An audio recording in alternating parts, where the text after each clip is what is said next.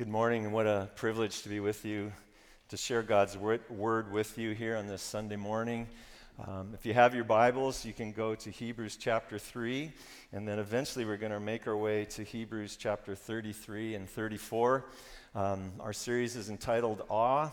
And before we get into that, maybe a little bit of background. Usually, when a church is launching in September, um, the the pastor, the lead pastor, is going to talk a little bit about the vision and the mission of the church because I think it's really a good idea to know where is your church headed, what is the destination. In organizational, organizational language, we call that vision, and it's good to know like how are we going to get there. In organizational language, that's called mission, and these are important. When it comes to vision, it fuels us with purpose. For example, it can make a great difference to your kids if you tell them to hop in the car and we're going to be driving for 24 hours. Well, that's one thing. It's a completely different thing if you give them some vision and you tell them, we are going to go to Disneyland and it's going to take us 24 hours to get there. So, just the idea of knowing where we're going and that's a desirable destination fuels us with purpose and it changes our mindset. When it comes to mission, well, that informs, it gives clarity to our actions. Makes a big difference if we are going to get to our destination by foot, if we're going to walk, if we're going to run, or if we're going to cycle, or if we're going to get into a vehicle and drive there, or if we're going to get on a plane and fly there. So it mission informs in the big picture how are we going to get there? And it's important that there's clarity around those things. For example, if you have a car, it's a high performance car, no matter how much potential you have under the hood, when you hit fog and things aren't clear, you have to slow right down. And, and you simply cannot allow your vehicle to function at anywhere near close to its capacity. So, as a leader and as our leaders in the church, one of our responsibilities is to try to keep our vision clear, keep reminding us of that. And so we will do that. Sometimes it may seem like ad nauseum to you. Nevertheless, we feel it's important so that we know where we are going. At Central Heights, our vision statement is simply this We desire, we want to be a movement of more and growing followers of Jesus, uh, developing healthy churches for the glory of God and for the flourishing of our city and the world. And how we're going to get there, we, we said in general terms, our mission is that we're going to engage, we're going to equip, and we are going to empower people to follow Jesus. It's very much a discipleship paradigm. And we think about our vision this morning and over the next few weeks, I think what we'll be doing as we as we keep walking through Exodus 33 and, and now especially chapter 34, we're going to find that what we, what we dive deep into in Exodus 34 is going to hit on a real heart of our vision statement, and that is the glory of God. That all that we are about uh, developing healthy churches, more and growing followers of Jesus, and the flourishing of our city and our world, all of that is for this, for the glory of God. And this morning, as we look at the, the text that we're looking at, I think we will see that when we are in awe of God, uh, we, we experience His glory and we want to point people to that glory. That's simply what happens. I'd like to begin this morning with a word of prayer to that end. God, I thank you that you are awesome and we were able to sing about that. Lord, and yet in some ways our natural mind has difficulty comprehending. And I am praying this morning that your Holy Spirit would open the eyes of our heart. I pray, Lord, that you would help each one of us, Lord, to have a greater glimpse of just the magnitude of who you are, your glory, Lord, and that it would transform us and cause us to desire to live for you uh, in a way that brings you more glory. I pray that you would uh, speak through me. May I no way, Lord, be a, a barrier to what you want to say, Lord, but I pray that I just be a conduit of the message of your Holy Spirit today. In Christ's name I pray. Amen. Every summer, it seems without fail, even though I try and talk myself out of it, though I live in Abbotsford, I find myself going to Vancouver for one of the three or four events called the Celebration of Lights. There's something about the fireworks that just grabs my attention And as I think about it, as I get close to the day, I want to be there. And it, can be at great inconvenience, you know, a lot of expenditure of time. You got to drive all the way into the city. You have to get there early to get a good place but I find myself doing it and I see that I'm not alone. There's like hundreds of thousands of other people, especially on the Saturdays, that have the, the same desire, the same yearning to get to a place to watch and to see these fireworks explode over the beautiful uh, Vancouver skyline and uh, just watch them in the air and experience that extravaganza, which sometimes is really quite spectacular. It, it, it, makes me think that we are wired for that. We are wired for spectacular. We are wired for awe. We have that yearning and that desire, and we don't want to miss out on it. And so I will expend time and energy to get to that place where I can get just a little bit of taste of that once again.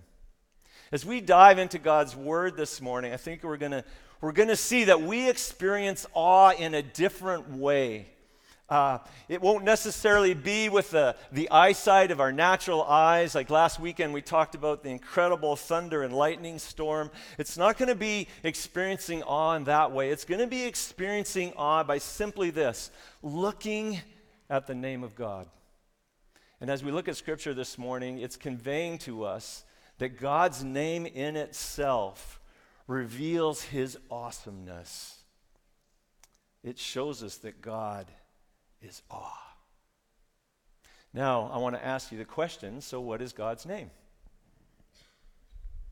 And some of you might be thinking, well, that's a dumb question. God's name is God, right? And that's not very awesome, like God. Like, okay, is it? Is that God's name? Might be important to think a little more deeply on what is God's name. The name is important.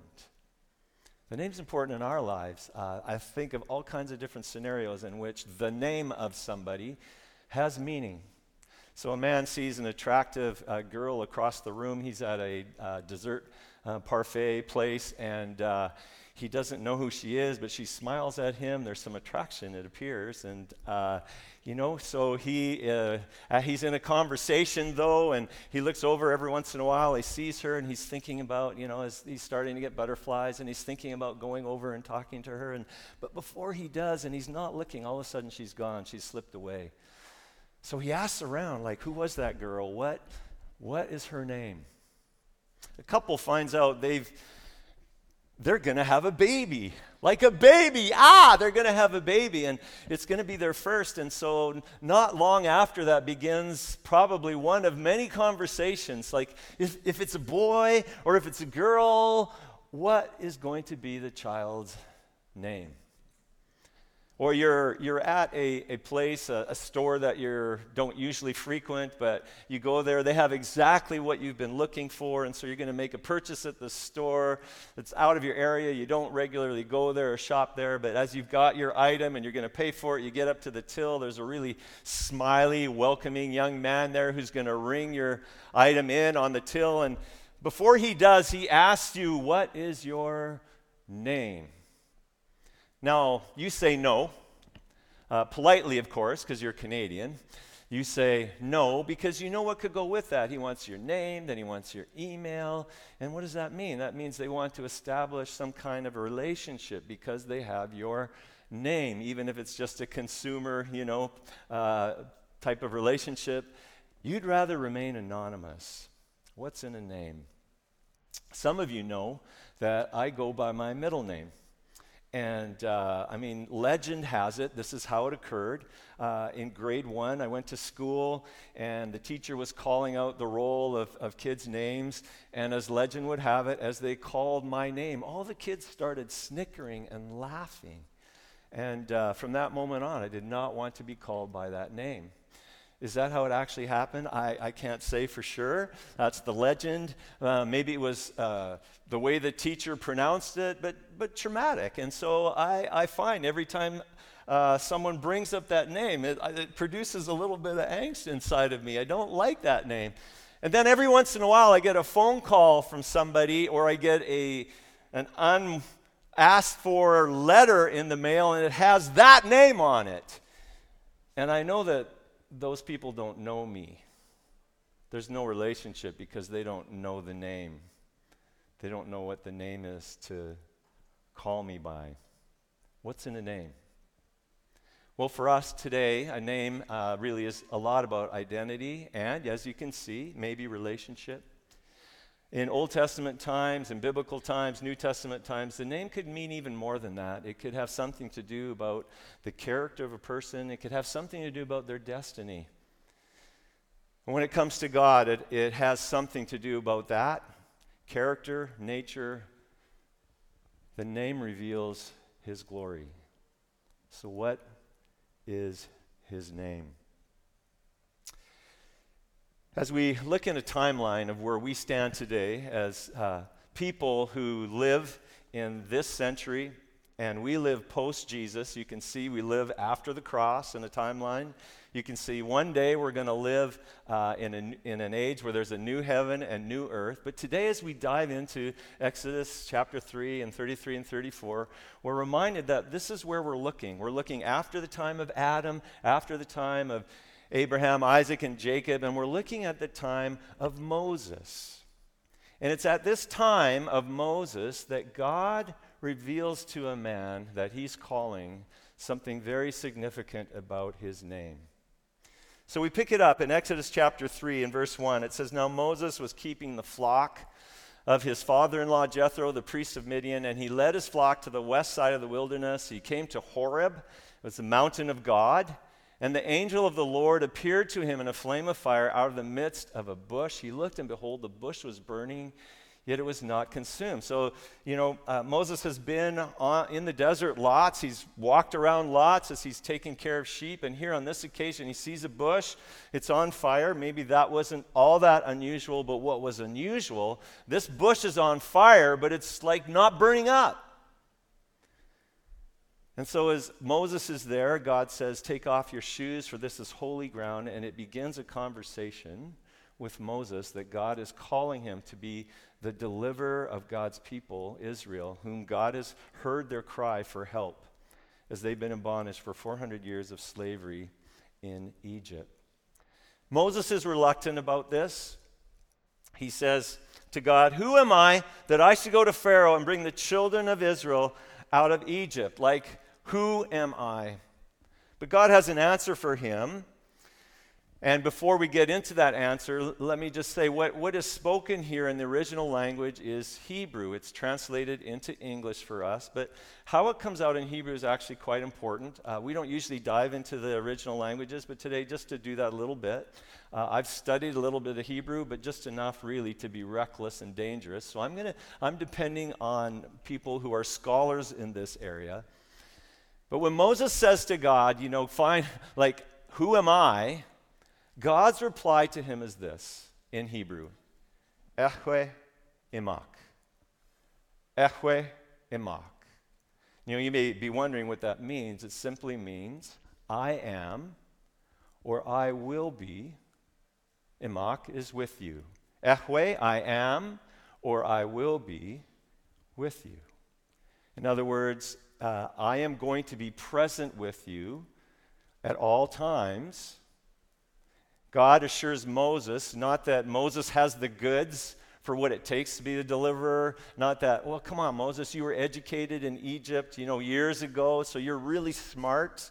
You should be able to figure this out. People are going to recognize your intellectual genius. God, God doesn't go anywhere according to the abilities and capabilities that Moses might have. He simply says to him, The difference maker will simply be this I am, or I will be, with you. Well, Moses hears that and thinks, Well, mm, I'm not sure if that's good enough. And so he continues to resist this call of God on his life. See, Moses can see that if he um, if he goes to the people of Israel and tells them that God is sending him, like he expects there to be resistance to that call. Now, in, in, in the places where you live today, amongst your friends and neighbors, the, the people that you work with, chances are You don't rub shoulders with too many people that believe in God, unless you're working for like a Christian or religious organization. But many of the people that you work with or go to school with don't believe that God exists. Some of them might believe that this Christian thing is a myth or it's a crutch for some people that, you know, they just need God because they can't do life on their own, but it makes no sense. And so what you see is what you get. The only reality that truly is, is what's in front of you, and that can be explained from a natural perspective. In many of the places uh, in this world, it's not that way. And in Moses' day in Egypt, it was not that way. You see, people believed in gods. Everybody believed in God. If you didn't believe in, in gods, you would be like an anomaly. You would, you would stand out as weird or, or different. Everybody believed in gods. There were many gods. And Israel, having lived in bondage for 400 years and immersed in this kind of culture, many of them had taken on the worship of many different gods. And Moses can see as he's, as he's going to go to them and, and say that he's been sent by God, he can, he can anticipate their resistance that they are going to say to him, What God? 400 years of slavery? Where has God been? So Moses says to God, What am I going to say to them? What shall I say to them? And God says to him uh, something very important. And again, we go back to the Hebrew. He says, Tell them, God says in verse 14, God says to Moses, I am who I am. Say this to the people of Israel I am has sent me to you. I am that I am. This is the personal name of God. And God is revealing himself to Moses in this way I am that I am. Some translators translate it, I will be whom I will be. Now, when you look at it in the, in the original Hebrew, it's Ehwe, Esher, Ehwe. I am what I am, or I will be what I will be. God says, This is my name. This is what I reveal to you. What God is showing Moses or telling him is that he is self existent. There is no cause for him to exist. He is the great cause. He is self existent. He is a God who stands apart, who stands alone in this way. He will not be a God that's made from anybody or any other thing. He just simply exists as he exists. You cannot make him up and he will always be what he is. As I think about that, and I think about a book I read quite a few years ago, a guy by the name of Reg Bibby. He was a sociologist professor in um, Lethbridge, Alberta. His first book that he wrote was called Fragmented Gods. And as he surveyed the religious beliefs in Canada, he talked about how the tendency amongst Canadians was to uh, look at religion or faith from an a la carte kind of mindset. And you know what a la carte means, right? Like you, you're, you're looking at a buffet of food and you decide, okay, I'll take that one, I'll take that one, I'll take that one. And Bibby says that is, for many, their approach to faith and God. They will take this aspect of God that they like and that aspect of God, and it may not all come from the same source. So it may not come from the Bible, it may come just from something they've heard or whatever, but they, they fashion, they make a God, if you will, that they like. It's comfortable, it's safe. The only thing Bibby says, it's not real. And so it has no power. Just like the gods of of Egypt, the idols of wood and stone, were not real and had no power. But God does. He is self existent, and He has always existed. And so, as Moses had to adjust his life to this interaction with God and take off his shoes, so we, as we discover God as the self existent God, Instead of making him into what we want to be, we adjust our lives according to who he is and according to his ways. And we live in that kind of relationship that way. Moses, uh, Moses responds to what God is saying, what God is doing here.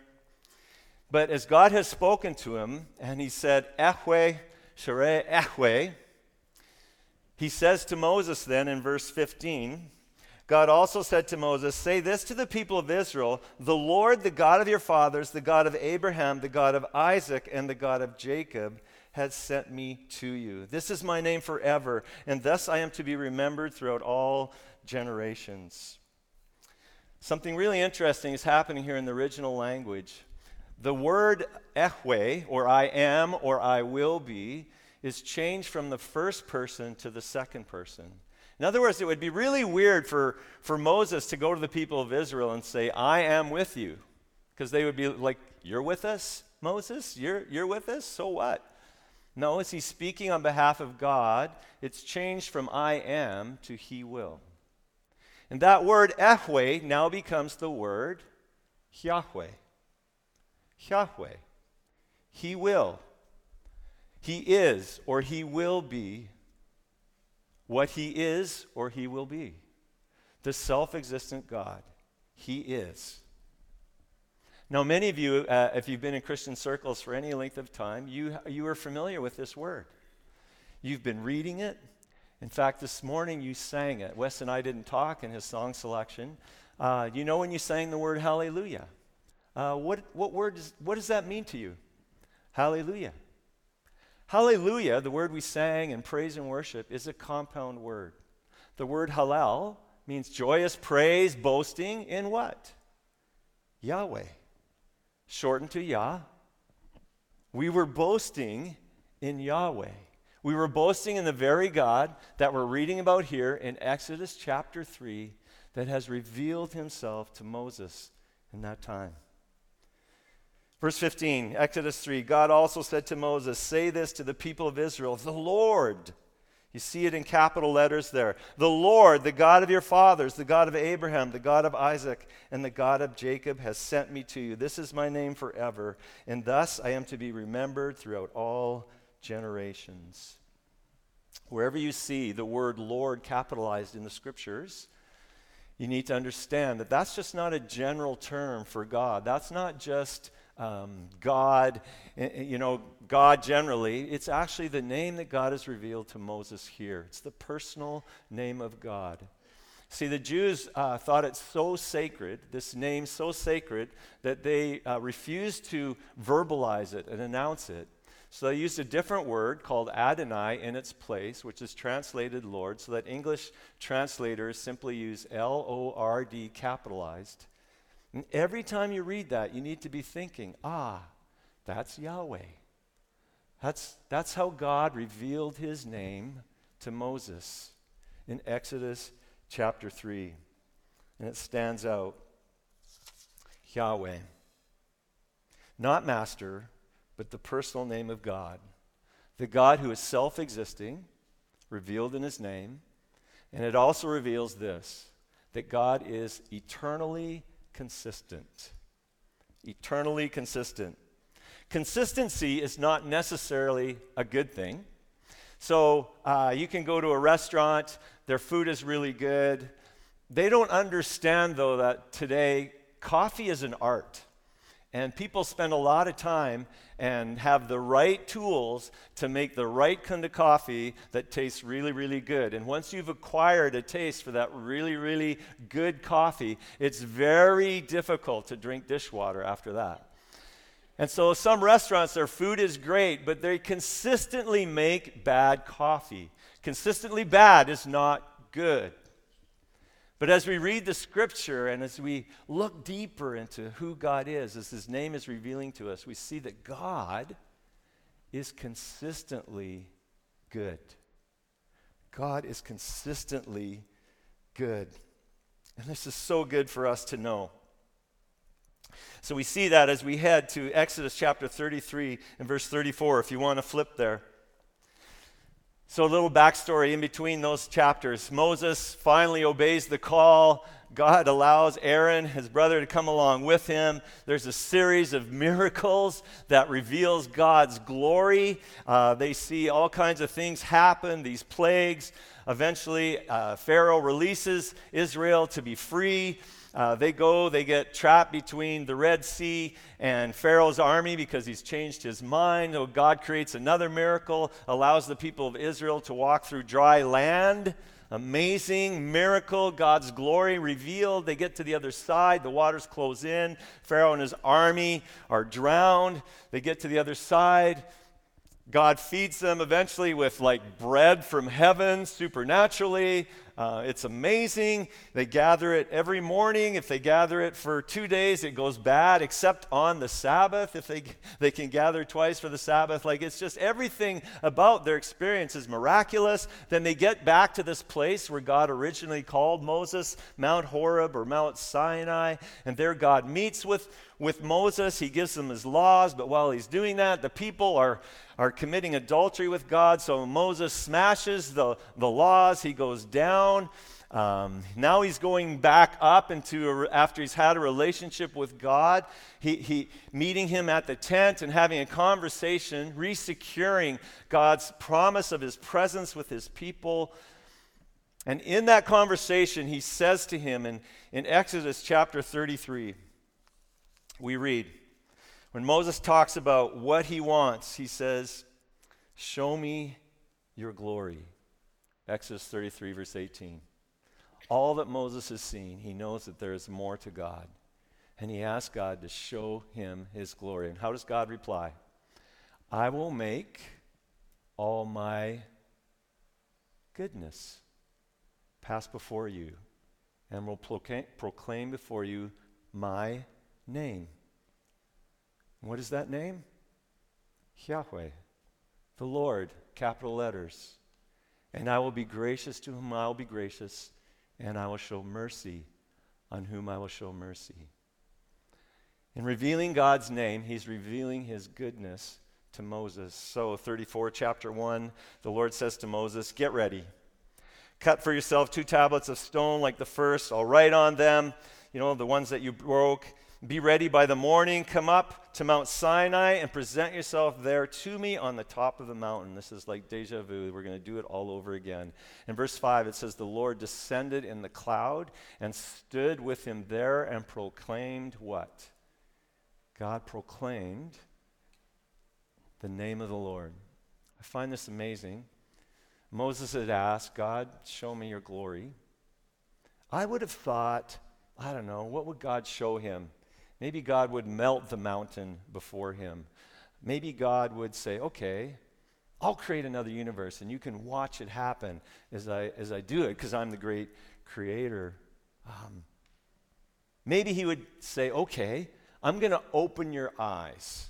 Like our eyes have been opened today. I'm going to allow you to see beyond like the Hubble telescope. I'm going to allow you to see some of the constellations in the future, or not in the future, but in the space beyond that you can't see with your naked eye, because those things show my glory. They're like a heavenly display of my glory, and there's so many of them. They're so beautiful. I would have thought God would have done something like that in response to Moses' question Show me your glory. But God doesn't. God says, okay, here's what's going to happen I'm going to proclaim my goodness.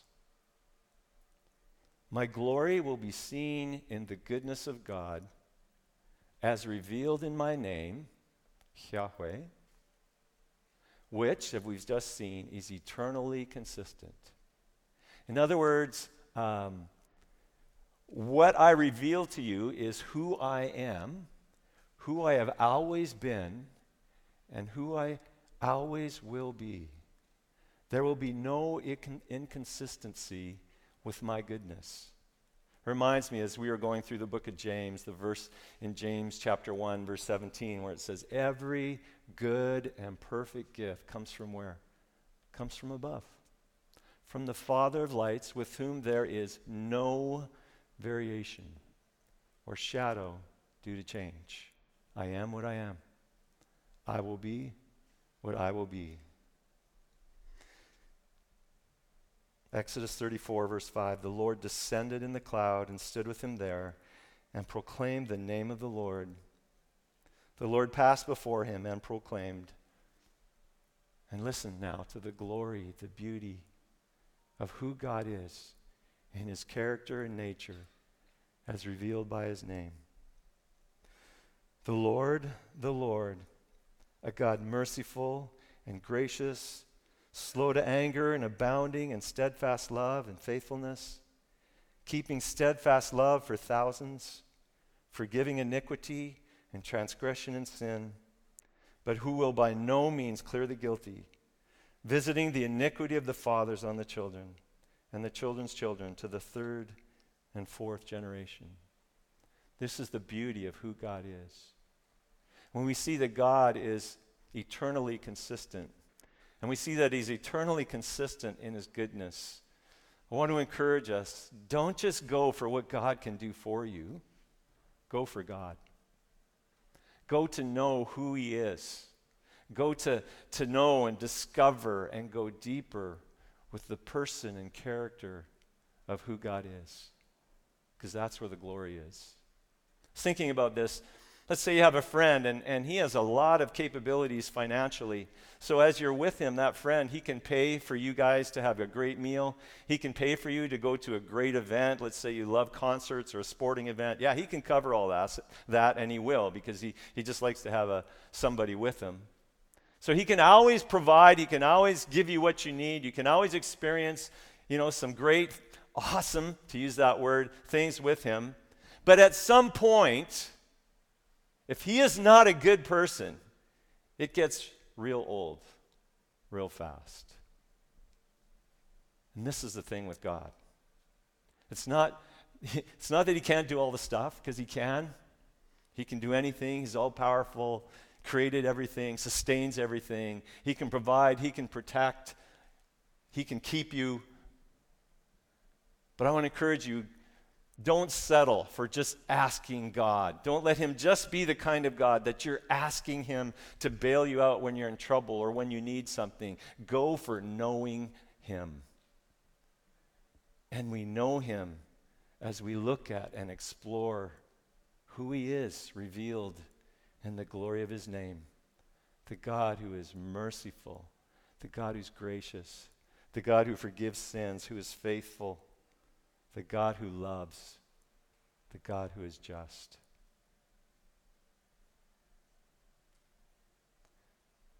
I used to think as I looked forward to the New Testament and the place that we live in today after the cross, that the name Yahweh had, you know, was nice, good to know these things, but, you know, had no, no impact, nothing to say to us in our, our New Testament, Jesus loving lives. I don't see it that way anymore. I see the person of Jesus, I see his name as just simply a further revelation of the God that's revealing himself to Moses here in Exodus. Jesus, we are told in John's gospel that Jesus was the, like the radiance of, of um, God's glory. He, he became flesh. He dwelt among us. We've seen his glory as the only Son from the Father. He's full of grace and truth, just like the Father was. It says in verse 18 of John 1 No one has seen God, the only God who is at the Father's side. He has made him known, speaking of Jesus. What's in the name of Jesus? You might ask. Thanks for asking. Jesus is the English translation of the Greek word Jesus. Jesus is the Greek translation of Hebrew, which is the original language that most of the Jews would have spoken, some of them Aramaic as well. Most of them would have, have spoken Hebrew. The Greek Jesus is a translation of the Hebrew word Joshua. The Hebrew word Joshua is a shortened form of Yehoshua, meaning Yahweh saves. The person of Jesus is a further revelation, a continuation of God Himself revealed to Moses, now revealed in the flesh right before us. Not a different God, not a different mission, but the same God revealing Himself to us in flesh and blood so that the God who in his grace and mercy reveals himself to Moses through Jesus Christ in his grace and mercy reveals himself to us through Jesus. The same God who saves Israel is the same God who saves us through the person of Jesus. The same God who reveals himself to Israel is the same God who reveals himself to us through Jesus. Yahweh saves, the one who bears his name and reveals God in all his goodness to us. That's awesome. God has an awesome plan. And in that plan, He is eternally consistent, self existent. And as we think about this, we adjust our lives and we go for knowing Him better. We push aside everything that becomes a distraction. And as we look at Yahweh, as we look at Yahweh who saves, as we look at Jesus, we find that we're in awe. And as we experience that glory of his awesomeness, we want to help others experience that glory just as well. We just came through a series on the book of James, which was very much about what we do, how we live out a real faith, and it was very much about our activity. In this series, we're going back to what causes us to do what we do. What is the source? What are we responding to in our actions? And we do that by looking again and again and again. Yahweh, self existent, eternally consistent, good, glorious God, revealed in Jesus. And as we look at him again and again and again, we find ourselves in awe and in awe and in awe. And we can't help but want other people to become more and growing followers of Jesus so that they can experience him too. Would you pray with me? God, I thank you that you've not left us to our own devices to figure you out. I thank you, Lord, that it's your plan and your desire for us to know you. I thank you that you've revealed yourself in both the Old and New Testaments, Lord, and that your revelation, in a sense, gets clearer and clearer and clearer as we look more and more into your story of reconciliation and salvation, into your story of Jesus. Lord, I pray that you would open the eyes of our heart as we continue this journey, as we look more into your grace and your mercy and your faithfulness and your forgiveness your loving kindness, your justice. God, cause us to be people who are transformed by looking at you from one place of glory to another. In Jesus' name, amen.